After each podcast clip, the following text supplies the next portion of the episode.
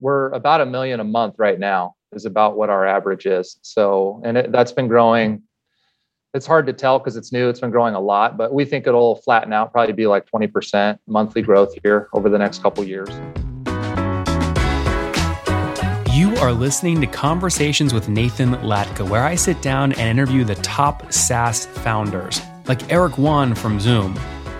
If you'd like to subscribe, go to getlatka.com. We've published thousands of these interviews, and if you want to sort through them quickly by revenue or churn, CAC, valuation, or other metrics, the easiest way to do that is to go to getlatka.com and use our filtering tool.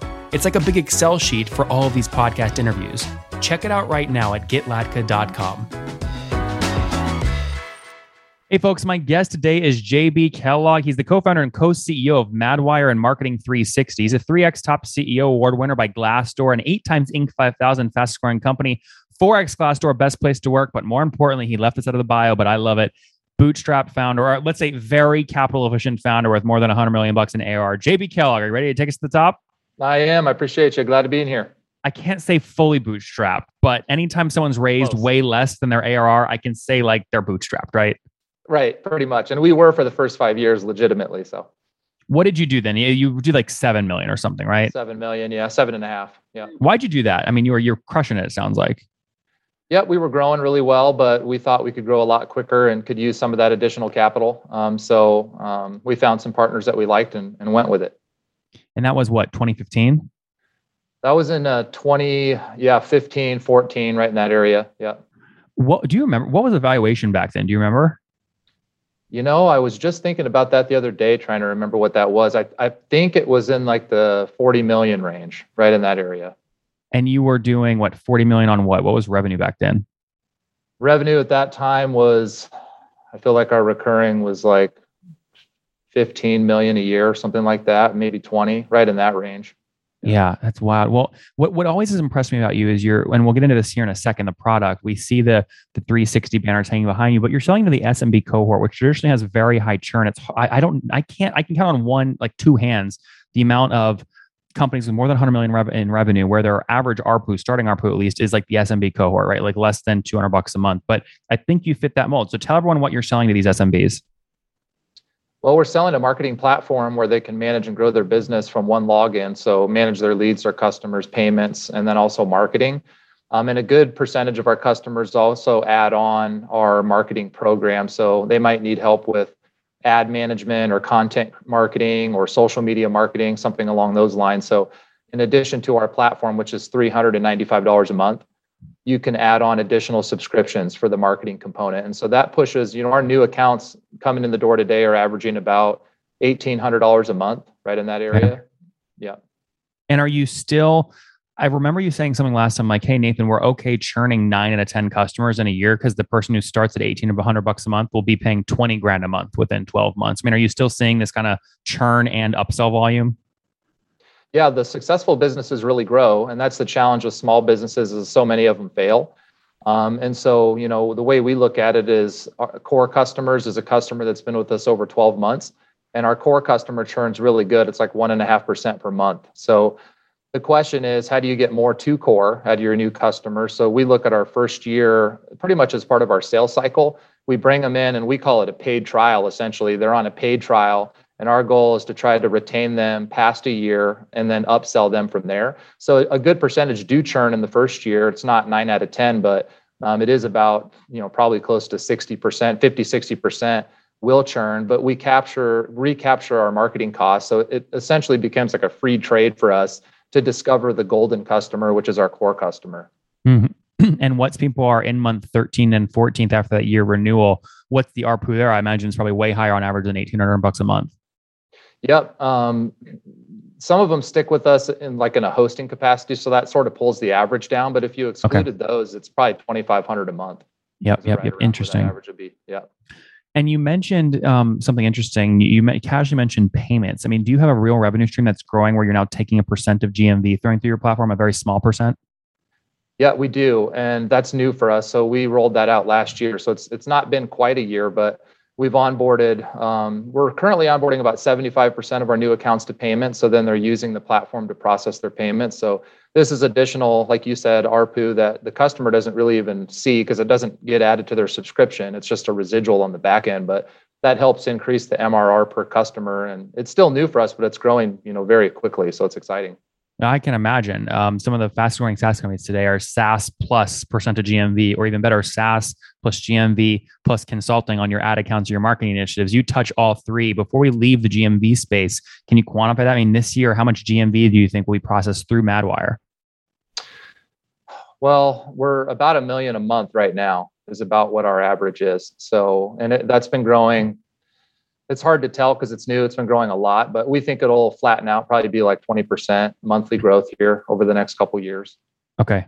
Okay. But right now, like last month and in, in, uh, what September, you pro- uh, your customers process about a million dollars of GMV through you.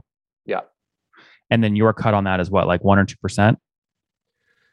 Yeah, it's it's a little less than a percent, but at scale it moves up to a percent. So we're using Stripe Custom, which is the same thing Shopify is using, and most tech companies these days. The customer doesn't know it's Stripe; it's just Marketing 360 payments. They can onboard themselves and do whatever they need to do, but that's the rails on the back end. Okay, so your percentage GMV product then net is making you something like ten grand a month. So still a small business line, but growing. Yeah, small on that end. Yeah. Yeah take us into the third beachhead you're doing, which is consulting. You know, a lot of people say, JB, you can't do consulting. It's low margin. It eats up your time. How do you make it work? We view that piece as adding additional salespeople because the execution of the marketing programs that we have, we've automated a, a lion's share of that. Not all of it, but we want to get to the point where we do automate all of it so that the people that are selling and doing the consulting essentially are salespeople where they're selling the customer, upselling and retaining that customer, but they're not a hamster on the wheel doing all this busy work in the background scenes. They can activate the marketing uh, based on the business vertical, and it's all mm-hmm. automated. Mm-hmm. Interesting. And how much revenue do you think you do this year just on consulting? Oh, our marketing programs are, you know, a, a large percentage of our revenue because our 395 a month is our is our platform, and then our marketing packages are usually an additional thousand on top of that. Mm-hmm. 80, percent of our new customers do sign up for a marketing program. So wow. it is a big piece of it. We still view it as software revenue. It's tech enabled and it's heavily tech. The enabled piece is people that are more in a success slash sales type of a role. Mm-hmm. Mm-hmm. Well, this is interesting. So, so new account ARPU now is about eighteen hundred bucks a month, really because of that four hundred dollar a month SaaS fee plus the. It really is SaaS. It's recurring marketing enabled, high margin consulting, but it's really salespeople who are not on hamster wheels. But I bring all that up because like a year and a half ago, you told me your average ARPU starting was like five hundred bucks or six hundred. So you've almost like three x that. Is that is that right, or are my numbers off there? No, we have. We've increased it a lot, um, and it's it's a lot of it's because small businesses are really leaning into digital now. I mean, COVID even accelerated that. So your only presence is digital now. You know, for the mm-hmm. most part. So you have to invest in that. So we've really ramped up a lot of those marketing programs. Mm-hmm. That's great. So when you sum all this up together, how many customers do you have on the, on these products today? Uh, on which products? It, it would depend on the product. But well, how would you quantify, right? So maybe how many customers paying at least a dollar a month for one of these things, percentage GMV, consulting, or SaaS? Total, total customers paying, yeah, that's sure. about twenty thousand. Okay, about twenty thousand. That's good. And are you seeing most of your growth these days coming from upselling those folks, or do you think most of your growth is going to come from go finding a new twenty thousand customers over the next two years, three years?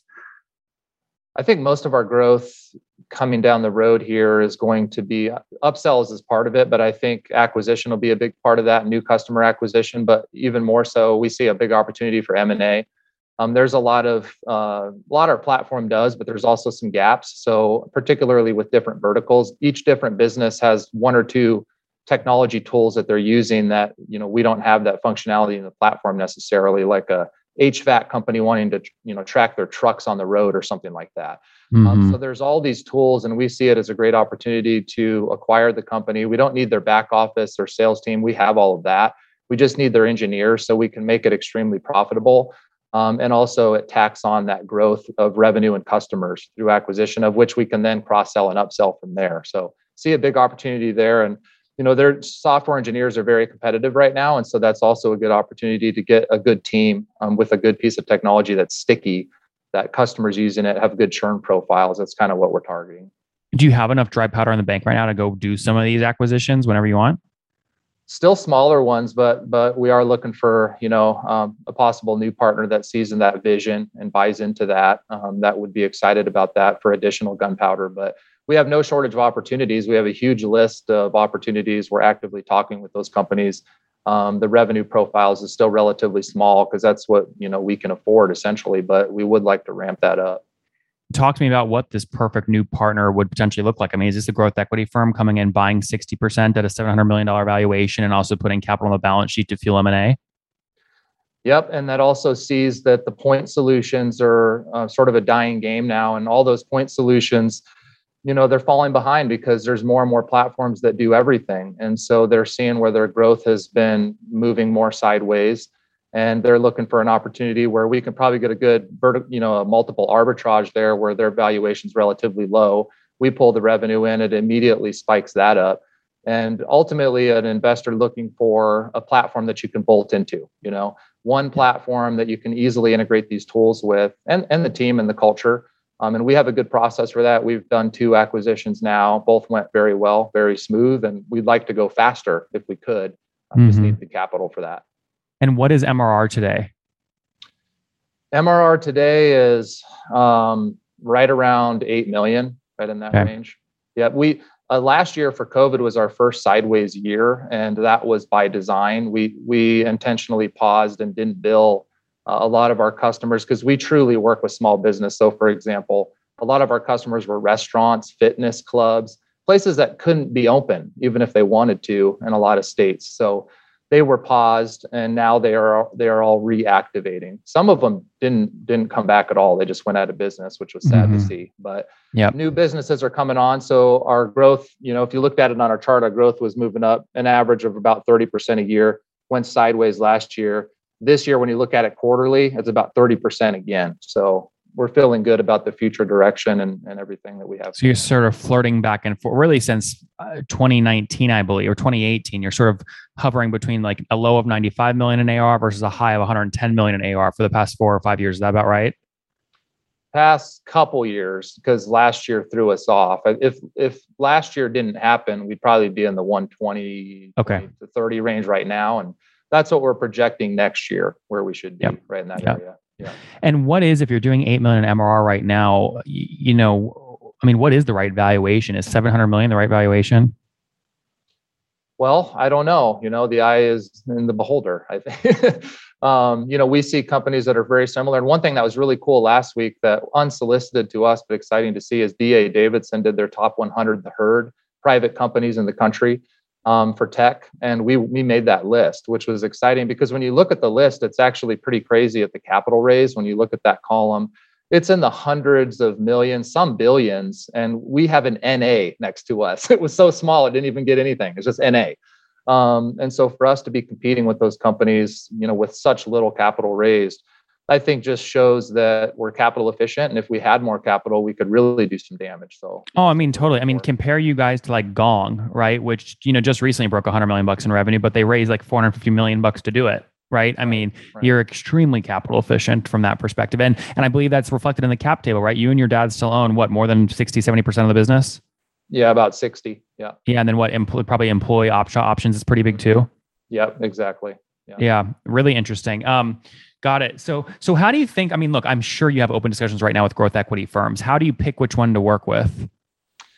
You know, we're just looking for one that buys into our strategy and our vision. You know, particularly with M and A and rolling up all these technology tools in the small business space. Um, you know, that's what we're excited about. And then it's just them believing in our ability to execute, which we've done over the years. And um, so, somebody that fits that mold, that's looking for that exact same strategy and wants to help us see around the corner. That's who we're looking for. Mm-hmm. What what is the right amount of capital? Right, if they came in, it was it a two hundred million dollar deal, a five hundred million dollar? What is the right hundred million dollar? Yeah, it'd be nice to have a hundred million or more on the balance sheet that we could work with. Mm-hmm. So, would you want there to be a big chunk of secondary tied to this? I think there, I think there would need to be in order for them to own the percentage that they're looking for, um, and then additional capital on the balance sheet in order for us to execute the strategy. Yeah. Yeah. I look, I, I right now in my head, I'm going, okay, here are four or five companies right now I'd put in front of JB if he had, you know, capital to go do it. And these are, you know, four or five, six million dollar companies that sell to your same customer base that you as the hub would be a great, you know, spoke hub and spoke model to go buy these things and run the whole thing all together. Yeah, that would be awesome. And the way we're looking at it is if it's a if it's a tool that benefits all the verticals that we serve, we would probably um, eliminate the branding and just make it part of the platform functionality and as an upsell or cross sell opportunity. If it was a tool very specific to one vertical, we would have a marketplace of which we would eventually try to own the whole marketplace. We'd keep the branding. Those would just be additional fish hooks out there pulling customers into the platform for that one tool that they pay for, but then they can upgrade to the rest of the platform or add additional tools that we own. So that's our strategy and kind of how we're looking at that yeah, this reminds me a lot of EIG's model in the early days. Uh, you know, they went and bought, uh, you know, GoDaddy or HostGator and then Constant Contact and all these things. Uh, maybe, maybe, uh, hopefully, five years from now, you're sitting on a billion dollars of AR too. That'd be awesome. Yeah, EverCommerce kind of did that too. Who? BigCommerce? EverCommerce. Oh, EverCommerce. Yeah. yeah. They, no. they Name your verticals real quick, just so just so if founders are listening and they want to maybe have an M and A conversation with you, they know whether to reach out or not. What are your main verticals? Um, everything small business across contracting, medical, fitness, um, entertainment, e-commerce. We have tons of e-commerce customers selling anything you could think of online. So pretty much anything you would have seen in the phone book in the old days, that's all of our verticals. Okay, very cool. Um, anything I've missed that you want to make sure we touch on before we wrap? Uh, no, I don't think so. Check out marketing360.com if you want to learn about the platform guys marketing360.com one of my favorite bootstrappers at scale. Very rare. Jb i appreciate you making time for us. Let's wrap up with the famous five. Number one favorite book. Favorite book? I just read one that i absolutely loved which is a man thinketh. Yep. Number two is there a ceo you're following or studying? Um not currently. Number three what's your besides your own what's your favorite online tool for building madwire? My favorite tool probably WeVideo number four how many hours of sleep do you get every night six during the weekday and about nine on the weekend. That's perfect. And what's your situation? Married, single, kiddos? Married, four kids. One Married, boy, three girls. Yeah. Oh my lord, you are a busy guy. And what? You're 41 now or 40? 41. For when was your birthday? It was birthday was what? Early this year? May 15th. Yeah. May. Very, happy late birthday, man. Appreciate it. Take us home. Last time you said you wish when you were 20 you acted faster. Any other advice you'd give your 20 year old self? 20 old year old self start sooner. Yeah act act faster. That's what i said last time. Start sooner. That's a good way to say that man. If you like if once you have that idea just go with it Go with it, guys. There you have it. Again, guys, you don't have to raise VC to break 100 million bucks in revenue. And guess what? You can do it focusing on SMB customers like JB and his father are doing out there in Loveland, Colorado. You know, between caught around 100 million bucks of ARR, looking for a private equity partner. Very capital efficient so far. They are a perfect kind of group to go do a big roll up strategy in the space, serving fitness folks, e-commerce brands, etc. SMB focus. We'll see if they can get it done. In the meantime, though, JB, thanks for taking us to the top. Appreciate it, Nathan. Thank you.